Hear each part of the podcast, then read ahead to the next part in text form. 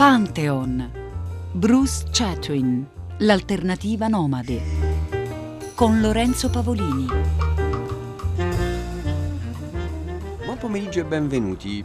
Dunque, nel 1969 Bruce Chatwin fa un suo terzo viaggio in eh, Afghanistan in compagnia del suo amico Peter Levi che trarrà un libro molto bello che si chiama Il giardino luminoso del re Angelo. È il terzo viaggio addirittura di Bruce Chatwin e sarà fondamentale per lui, per i suoi destini, per decidere di dedicarsi di più all'archeologia e diventare scrittore vorrebbero inizialmente seguire un archeologo italiano, giovanissimo allora, Maurizio Tosi, che aveva da poco scoperto, a soli 23 anni nel 67, scopre quella che poi verrà chiamata la città bruciata in Iran e diventa la massima autorità nell'archeologia preistorica dall'Iran fino alla Mongolia, si può dire Maurizio Tosi diventa anche un amico di Bruce Chatwin. Ecco qui davanti a me è seduto Franco Lacecla che è stato molto amico di Maurizio Tosi, siamo nell'androne del Maxi, questo che sentite in sottofondo, non c'è una perdita, è una installazione sonora permanente. Franco Lacecla, antropologo,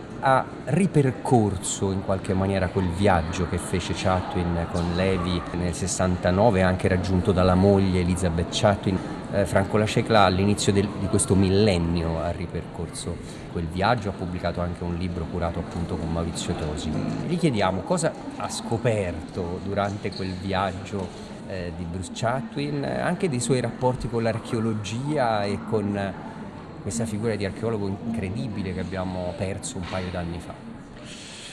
Ma dunque, allora, Maurizio in realtà ci raccontava, perché Maurizio l'ho conosciuto in, a Delhi nel 90, e poi insomma l'ho cominciato a frequentare, però lui raccontava che in realtà lui non ci andò nel viaggio con Peter Levy, ma che si incontrarono a Edimburgo, perché Chatwin studiava, cominciava a studiare archeologia in maniera un po' infastidita, perché in realtà non voleva fare i tre anni. Quindi aveva proposto che si facevano fare tipo una, in un anno tutto. E, e però eh, Chatwin, che stava ripartendo con Peter Levy, eh, chiede a Maurizio di dargli delle dritte eh, appunto su cosa vedere praticamente e poi appunto eh, il Chato in parte con Peter Levy fa questo viaggio che è un viaggio un po' con l'idea che, che di andare a trovare una Grecia diciamo in Afghanistan, questa è l'idea di fondo, che è anche l'idea del libro di Peter Levy.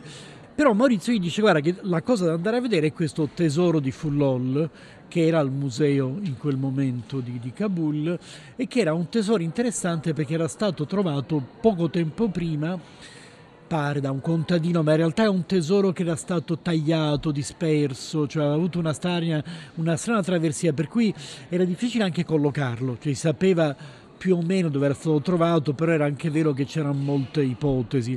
Però è interessante perché quel tesoro in qualche modo ridata tutta l'archeologia eh, di quel periodo. Allora, bisogna dire che non era molto chiaro che cosa, perché era probabile che entrambi lavorassero anche per i servizi a quel tempo, quindi che c'era una doppia copertura di strane cose. D'altro canto, tutti gli archeologi lavoravano e lavorano probabilmente per vari servizi eh, e anche Bruce probabilmente faceva anche lui questo mestiere. Allora lui ci raccontò, mi, mi raccontò come aveva incontrato, cioè come, come, si erano conosciuti, si erano conosciuti in, in, a Praga durante un matrimonio, lui lo racconta, cioè nel, nella biografia di Nicola Shakespeare, lui racconta eh, che praticamente incontra Maurizio Tosi a Praga perché Tosi stava, aveva una doppia storia con una mamma e una figlia e questa figlia con cui aveva una storia che era una cieca poi gli comunica che si sta sposando. E allora diceva, raccontava Tosi che un po' per consolarsi invita Chatwin allo stesso matrimonio e, e Chatwin c'è questo, questo banchetto con cose varie e alla fine eh, del banchetto Chatwin dice a Maurizio non ti preoccupare, io eh, hai un sacco di speranze perché io tutto il tempo del, banchetto, del banchetto ho tenuto la mia mano sulla coscia dello sposo. Quindi insomma questa era la, la rivelazione che però non so se lo viene raccontato, forse nemmeno da, da Nicola Shakespeare. Però insomma questo era quello che raccontava Maurizio. Allora, però quello che è sicuro è che Maurizio non incrocia in Afghanistan Chatwin. Questo viaggio con Peter Levy non va benissimo, credo che alla fine litigano. Peter Levy era un ex gesuita, eh, probabilmente c'era una, c'era una, liaison tra loro due. Comunque, insomma, alla fine non va benissimo sto viaggio e lui si fa raggiungere a un certo punto da Elizabeth che aveva sposato poco tempo prima perché Elizabeth lavorava da Sotheby e faceva quella che guardava i necrologi, cioè per capire che tipo di, di collezioni erano da comprare da quelli che no, dai defunti, dagli appena defunti. Dopodiché a un certo punto che succede? Che, che lui viene assunto da Sotheby, anche lui è un giovane di genio, eh, lì la storia insomma, è abbastanza nota, cioè, comunque lui finisce per essere il grande esperto di cubismo perché rivela a, a uno che ha appena comprato un Picasso che quella è una crosta no? e quindi lui fa una velocissima ascesa allora, loro sono rimasti in ottimi rapporti, non so quanto, perché poi appunto poi Bruce si è ammalato, comunque lui era rimasto in grandissimi rapporti con la vedova e, e quando andammo a trovarla, che la vedova sta ancora eh, una, nella campagna eh, non lontano da Oxford, e quando and- dove 50, aveva 50 pecore, adesso ne avrà il triplo immagino, lei era divertentissima perché appunto raccontava delle cose esilaranti di questo marito, insomma, di questo compagno. E, però insomma in quell'occasione decidemmo con Maurizio e con lei di tornare, di andare a Samarcanda. Maurizio aveva uno scavo da quelle parti e quindi io parto prima della vedova e, e, la, e l'aspetto a Tashkent e eh, da solo passo un'intera giornata a Tashkent con un posto bellissimo, affascinante. L'indomani arriva Elizabeth e andiamo insieme in questo posto dove Maurizio stava con i suoi studenti e io terrorizzato mi rendo conto che Maurizio vuole fare dormire la vedova per terra, cioè, cioè Elizabeth aveva già almeno 60 anni. Quindi la salvo dalle grinfie di Maurizio e la porto in uno di questi alberghi disastrati dell'era sovietica. Dopodiché però cominciamo a viaggiare un po' con Maurizio, un po' da soli io e lei. E quando andiamo a Bukhara andiamo a visitare la sinagoga perché c'è una comunità ebraica molto forte e lei mi racconta, io sto male in macchina per quello che ho mangiato e lei però mi racconta in macchina perché parla male di Maurizio, cioè diceva questo è un uomo inconcludente, combina, come era vero, un sacco di guai, e però la cosa divertente è che dice era come mio marito, anche Bruce era un inconcludente totale, quindi dice ma come, non è possibile, però lei aveva questo giudizio molto chiaro del fatto che lui fondamentalmente, Bruce era uno che aveva questa ambizione di diventare scrittore, però era anche uno che si piazzava a casa degli ospiti per mesi, no? che non si schiodava mai e soprattutto sembrava che alla fine non concludesse quasi nulla. No? Poi invece sappiamo che invece è quello che è stato, però poi soprattutto lei era molto seccata perché lui non è andato mai a vivere nelle case che lei in qualche modo aveva messo in piedi anche per lui, cioè lui era sempre in giro, era sempre in quest'isola, era Patmos moltissimo, no? quindi in qualche modo c'era anche questo probabilmente. Un'ultima cosa, Franco sì. Lascecla, approfittiamo del fatto che lei ha compiuto quel viaggio in Uzbekistan, ne rifletteremo subito dopo anche con Emanuele Giordana e Giuseppe Cederna. Eh, sono anche i vostri già dei viaggi irripetibili? Beh no, forse in Uzbekistan si può andare ancora tranquillamente, sta marcando un bel posto, Tashkent è una delle città più belle che abbiamo mai visto, no, queste, queste ex repubbliche sovietiche asiatiche sono belle, ci si può andare eh, soprattutto Samarkand è un posto magnifico, no, non si può andare in Afghanistan, questo sì, però anche lì, cioè, eh, io dentro al libro mio che avevo fatto con Maurizio avevo messo un pezzo di questi miei due amici che sono i fratelli Cacopardo che hanno fatto un gran lavoro su una valle dell'Afghanistan dove stanno i kafiri che sono gli ultimi animisti eh, dell'Afghanistan e loro per esempio ci tornano, cioè se uno sa viaggiare riesce ad arrivarci. Sono posti ovviamente bisogna essere estremamente accorti, C'è, sicuramente l'Afghanistan di oggi è un posto complicatissimo, lo era anche allora ma era un posto molto meno pericoloso. Insomma. Grazie, grazie Franco Lascec. Oh, grazie. A te, ciao. È proprio da quel libro che raccoglie l'esperienza di Franco Lacecla e Maurizio Tosi che ripercorrono il viaggio di Bruce Chatwin in Afghanistan, in Uzbekistan, ha deciso di partire anche Giuseppe Cederna, viaggiatore attore, voce guida delle letture di questa trasmissione, per raccontarci il suo di rapporto personale con i taccuini dello scrittore inglese. Ecco una carovana di cammelli. Il ritmo dei campanelli è molto importante. Ritmo dei campanelli e movimento delle fanciulle senza velo e piene di contegno nel muoversi avanti e indietro al tempo delle loro selle che caracollano. Le borse attaccate alle selle sono di colori brillanti. Viaggio rituale. Punto. Ecco, quello che vi leggerò adesso è quello che di Chatwin mi, mi fa sentire un po', un po' con tutte le differenze ovviamente del mondo, del tempo che passa, dello stile, no, di tutto, ma un po' compagno di viaggio. È il taccuino. Queste poche righe che, che vi ho letto, queste scarne righe, sono proprio da un suo taccuino di un viaggio, eh, come tutti i suoi viaggi, ma più di altri, un viaggio mitico in Afghanistan nel 1969 con alcuni compagni di viaggio molto interessanti. Peter Levy, e dico un viaggio mitico perché, come è mitico ormai Chatwin, eh, Chatwin è il tramite tra noi e un mondo che non esiste più.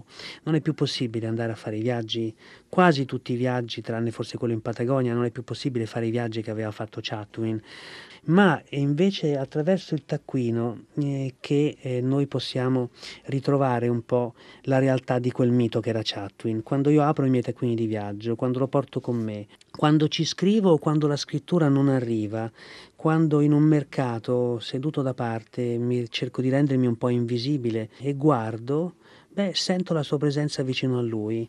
Mi sembra, di, sì, mi sembra che il suo stile, la sua capacità di osservare i dettagli, un po' facciano parte di quella meraviglia del mondo che è la complessità del viaggio.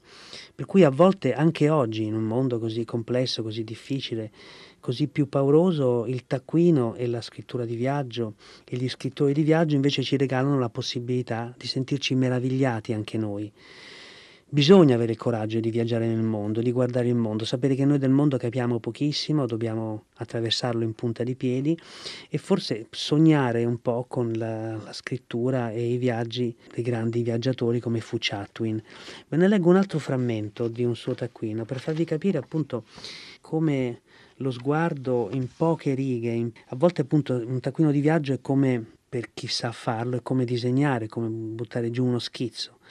Chatwin era bravo anche nella, nel, nella, scrittura e nel fare gli schizzi e purtroppo c'è chi invece può solo schizzare e sperare che questi schizzi in qualche modo riportino quella realtà, quel mondo favoloso che ancora oggi è possibile vedere in giro per il mondo.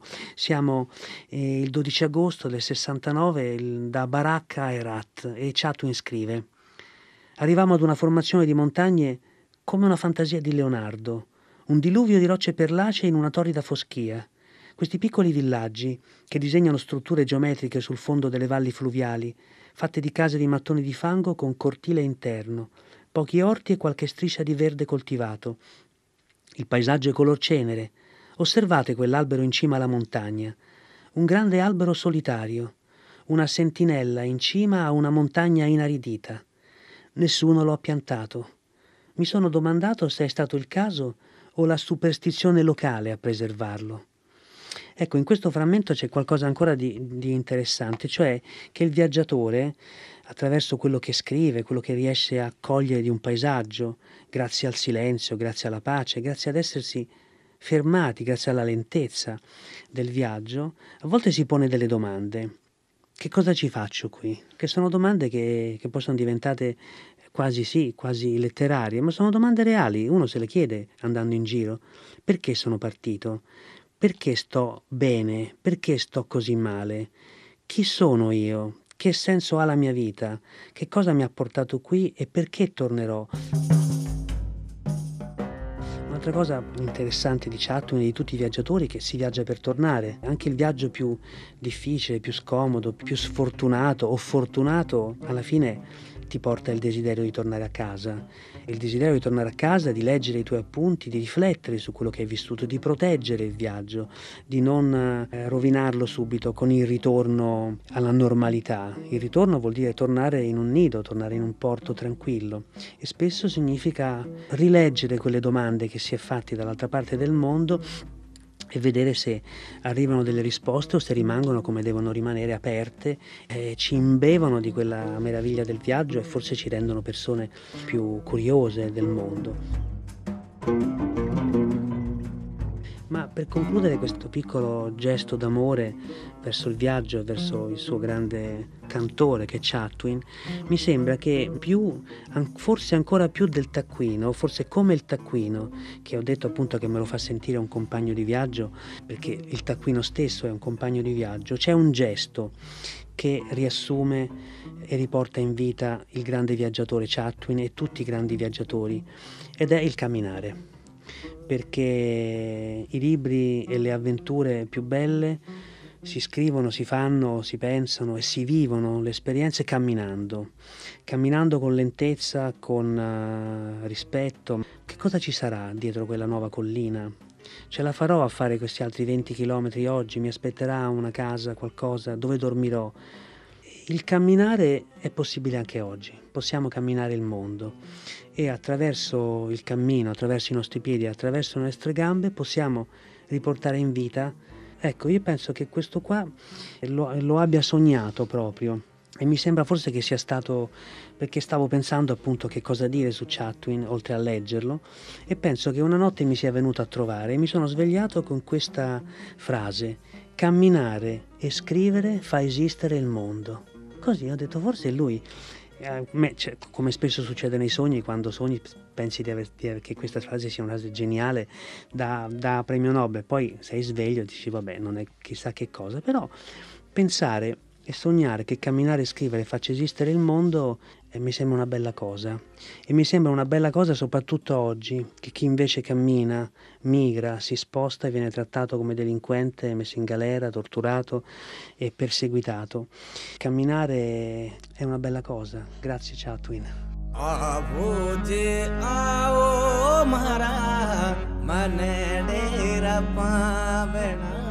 E noi ci uniamo al ringraziamento di Giuseppe Cederna e raggiungiamo il nostro terzo grande viaggiatore di questa puntata dopo Franco La Cecla, Giuseppe Cederna, è il turno di Emanuele Giordana, veramente viaggiatore di lungo corso per passione e per lavoro. Un paio d'anni fa, tra le altre cose, ha pubblicato Viaggio all'Eden da Milano a Kathmandu per l'editore La Terza e il racconto, la rievocazione del eh, lungo viaggio compiuto da lui come altri migliaia di giovani negli anni 70 verso Kabul, Benares, Goa, fino ai templi della valle di Kathmandu. Eh, gli chiediamo se nel suo bagaglio non poteva esserci ancora Bruce Chatwin, c'era ad esempio il racconto di un altro grande viaggiatore come Nicolas Bouvier che nei primi anni 50 raggiunge dalla Svizzera l'isola di Ceylon a bordo di una topolina. Ma allora eh, credo che nemmeno i libri di Bouvier fossero stati pubblicati, nemmeno i libri della Maillard, tantomeno Chaplin che li doveva ancora scrivere. Eh, col senno di poi direi che forse sì, eravamo più simili a Bouvier che si prende questa macchinetta con cui oggi la gente avrebbe paura a fare da Milano a Piacenza e affronta un viaggio pazzesco, fa il passo di Khyber, eppure riesce a farcela. Se io dovessi pensare a cos'era Chetwin, io direi che forse Chetwin è l'ultimo grande viaggiatore del Grand Tour, perché quello che cambia negli anni 70, a mio avviso, è che esisteva già il turismo di massa, no? c'erano le fabbriche, eccetera, ma la gente andava in vacanza a Rimini. Quel grosso movimento di giovani che a migliaia tra la fine degli anni 60 e la fine degli anni 70 va in India, dice che un altro viaggio è possibile, e cioè che con pochi soldi si può arrivare fino in India e da quel momento apre le porte inconsapevolmente al grande turismo di massa che noi conosciamo adesso, quello che poi diventa i tour dell'elefante, la Franco Rosso, i grandi alberghi, c'è un turismo molto diverso dal nostro. Cetwin è ancora un po' come Goethe che va nel paese dei limoni che sbocciano e ovviamente gli danno fastidio questi hippie che sono i nuovi turisti, così come poi al, all'hippie darà fastidio il turista che mette i sandali con le calze, che ha la macchina fotografica al collo, il cappello tirolese. Quindi, come dire, c'è una trasformazione in quegli anni che Chetwin non capisce, possiamo dire adesso, e che, e che la tratta con quel quell'atteggiamento un po' elitario che ha sempre il viaggiatore quando viaggia da solo, perché noi quando viaggiamo da soli non vogliamo mai incontrare nessuno nei nostri viaggi, sono i nostri viaggi. E lui è un po' così, è un po' quel personaggio lì, è un uomo che era abituato ad andare a cercare le cose preziose nei vecchi mercatini, nelle case della gente, a scoprire eh, delle magie che chiaramente col tempo se ne vanno e più c'è contaminazione più le cose esotiche spariscono. Forse un po' vittima di orientalismo lo era anche Chaplin. Certamente, ai tempi di Byron come i miei, attraversare la frontiera afghana dopo l'avvilente fanatismo di Mashhad era come uscire all'aria aperta. Finalmente, scriveva Byron a proposito di Herat, ecco l'Asia senza complessi di inferiorità. Ed è stata proprio questa superiorità morale degli afghani, insieme alla paura delle forze centrifughe che vorticavano nell'Asia centrale, a spaventare i russi e quel branco di squallidi traditori che hanno venduto il loro paese, che possano bollire nella Geenna. Così quando leggo che gli abitanti di Herat hanno mandato abiti da donna e cosmetici ai vigliacchi del Kandahar, ripenso a un vestito che una volta ho visto svolazzare nel vecchio bazar di Herat, una gonna di crepe color porpora, con farfalle di lustrini sui fianchi e con l'etichetta di una boutique di Beverly Hills. Anche a Kabul l'improbabile era sempre prevedibile. Ad una festa si poteva vedere il cugino del re, il principe Daoud, vecchia camicia nera mussoliniana, col suo sorriso torbido, la testa e gli stivali lucidi, che parlava con chi? Duke Ellington, chi altri? The Duke, in cravatta bianca a po' azzurri e camicia azzurra a po' bianchi. Stava facendo la sua ultima grande tournée. E noi sappiamo che fine ha fatto Daoud, ucciso con la sua famiglia nel palazzo che aveva usurpato. Posso immaginare che fine avrà fatto il ragazzo zoppo del Nuristan, che ci portò la cena dal suo villaggio di montagna.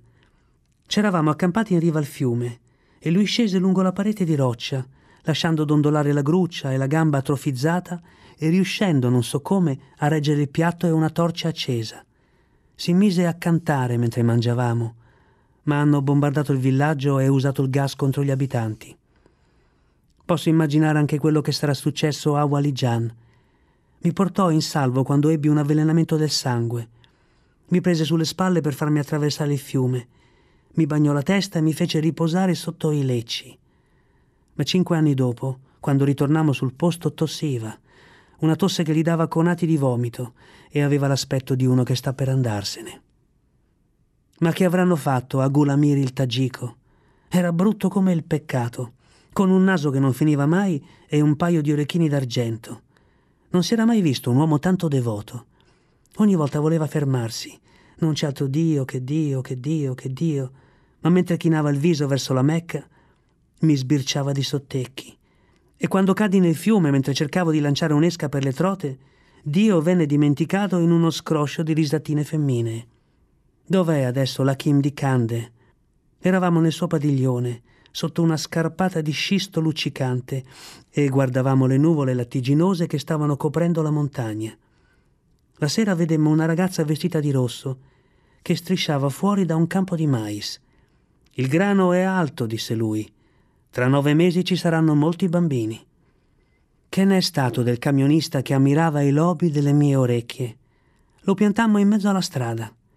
Gli si era intasato il carburatore e gli si era intasata la pipa per l'ashish e i pezzi erano tutti sparsi alla rinfusa sulla strada e noi avevamo una gran fretta. E il piccolo cameriere del Parco Hotel di Herat portava un turbante rosa lacca e quando chiedemmo di pranzare disse «Sì signore, cosa le piace? Qualunque cosa». «Che cosa avete?» Niente da bere, niente ghiaccio, niente pane, niente frutta, niente carne, niente riso, niente pesce. Uova uno, forse. Domani, sì. La voce di Giuseppe Cederna per un altro brano da Lamento per l'Afghanistan, che è la prefazione che Bruce Chatwin scrisse al libro di Robert Byron Le vie per l'Oxiana nel 1980, anno decisivo per le sorti di quel paese non solo dei viaggi in quel paese, perché l'Unione Sovietica lo ha appena invaso. Eh beh, dobbiamo pensare che nel dicembre del 2019, quindi mancano un pugno di, di mesi, Saranno 40 anni che questo paese è in guerra. Era difficile capirlo allora, io mi ricordo sul finire degli anni 70, sarà stato il 77, forse il 78, eh, a Kabul c'era un'atmosfera tetra, c'erano queste vecchie ziguli da cui scendevano questi energumeni con i capelli biondi, il cappotto di pelle nera. Noi non capivamo chi fossero, non sapevamo che erano i consiglieri russi che stavano preparando l'invasione, che sarebbe verificata da lì a poco, che poi è stata fotografata da un grande fotografo italiano l'anno dopo, che ha visto queste famiglie di russi che andavano a fare la spesa col marito col Kalashnikov con la guardia del corpo del Kalashnikov e per cui si è detto ma che bisogno c'è diciamo in un paese in pace di andare in giro col Kalashnikov? Perché si stava preparando l'invasione. E Cetwin forse non so se l'abbia capito prima o l'abbia capito dopo dalle notizie. Io sicuramente non l'avevo capito ero così nei, nei miei vent'anni non avevamo nemmeno capito la portata che era di, di quell'epoca dell'arrivo di Khomeini. I miei coetanei di sinistra eh, a Teheran, che erano stati a studiare a Perugia, a Milano, a Bologna, lo vedevano come il grande liberatore, salvo poi essere messi in prigione proprio dalla nuova polizia segreta che aveva sostituito la Savak. Questo è fra tutti gli anni l'anno giusto per piangere la perdita di Robert Byron, l'arcinemico di ogni compromesso con Hitler. Quando capì che cosa avevano in mente i nazisti, disse: Sul mio passaporto farò scrivere guerra fondaio. Fosse vivo oggi, probabilmente penserebbe anche lui che col tempo, in Afghanistan ci vuole tempo per ogni cosa, con il tempo gli afghani faranno qualcosa di assolutamente terribile ai loro invasori. Magari ridesteranno i giganti addormentati dell'Asia centrale ma quel giorno non riporterà in vita le cose che abbiamo amato. Le immense giornate limpide e le azzurre calotte di ghiaccio sui monti, i filari di pioppi bianchi che tremolavano al vento. E le lunghe e candide bandiere da preghiere, i campi di asfodeli che venivano dopo quelli di tulipani, o le pecore dalla grossa coda che chiazzavano le colline sopra Chakcharan, e l'ariete con una coda tanto grande che bisognava fissarla ad un carro, non ci sdraieremo più davanti al castello rosso, a guardare gli avvoltoi roteanti sopra la valle in cui fu ucciso il nipote di Gengis. Non leggeremo le memorie di Babur nel suo giardino di Istalif, né vedremo il cieco avanzare tra i cespugli di rose facendosi guidare dall'olfatto. Non andremo a sederci nella pace dell'Islam con i mendicanti di Gazargag. Non saliremo sulla testa del Buddha di Bamian dritto nella sua nicchia come una balena in un bacino di carenaggio. Non dormiremo nella tenda dei nomadi, né daremo la scalata al minareto di Jam. E avremo perduto i sapori. Il pane rustico, caldo e amaro, il tè verde speziato col cardamomo, l'uva che facevamo raffreddare nella neve e le noci e le more secche che masticavamo per difenderci dal mal di montagna e non ritroveremo l'aroma dei campi di fagioli, il dolce, resinoso profumo del legno dei cedri di Odara o la flore di un leopardo delle nevi a 4.000 metri. Ma è un, un, discorso che si fa tante volte, dice oggi quel viaggio non si può più fare e, e si pensa alla guerra, ma io penso che oggi quel viaggio non si può più fare perché quel viaggio, cioè quella strada lì che dall'Europa arrivava a Kathmandu, eh, ha avuto un senso in quel momento lì e come dici tu ha riportato come una specie di via della seta tutta una serie di cose che oggi sono nel nostro quotidiano, i massaggi, la medicina ayurvedica, il vegetarianesimo, gli incensini nelle case, il modo di vestire, la filosofia, la religione. È stato un periodo e come tutti i periodi a un certo momento finisce, non bisogna stare a rimpiangerlo perché grazie a Dio nel mondo del viaggiatore si aprono sempre nuove piste. Quali sono? Eh, chi lo sa, lo sapremo tra dieci anni quando qualcuno eh, comincerà a raccontarle, potrebbero essere in Amazzonia, potrebbero essere nel sud-est asiatico, potrebbero essere in Africa, che è un continente che resta ancora da scoprire. Quindi in realtà ogni viaggio ha il suo tempo e ha un po' il suo percorso. E Bruce eh, è l'uomo che lo attraversa tra i primi, ma neanche tra i primissimi, perché sono un mucchio di testimonianze di viaggiatori. Poi gli italiani hanno una tradizione di viaggi gigantesca, De Vartema, Marco Polo, e di racconti di viaggio. E quindi niente nostalgie, voglio dire, no? E, se non c'è quella strada ce ne sarà un'altra, magari pure più simpatica. Grazie Emanuele Giordani, l'invito al viaggio rimane sempre aperto, insomma, grazie. Sempre aperto. Lorenzo Pavolini che vi parla non resta che salutarvi insieme ai curatori del programma Federica Barozzi e Diego Marras vi auguro buona serata vi ricorda che tutti i programmi di Radio 3 sono riascoltabili sull'applicazione Rai Play Radio e che da lunedì alle 17 ad alta voce sarà Lino Guanciale a leggere l'ultimo romanzo pubblicato in vita da Bruce Chatwin, Uz.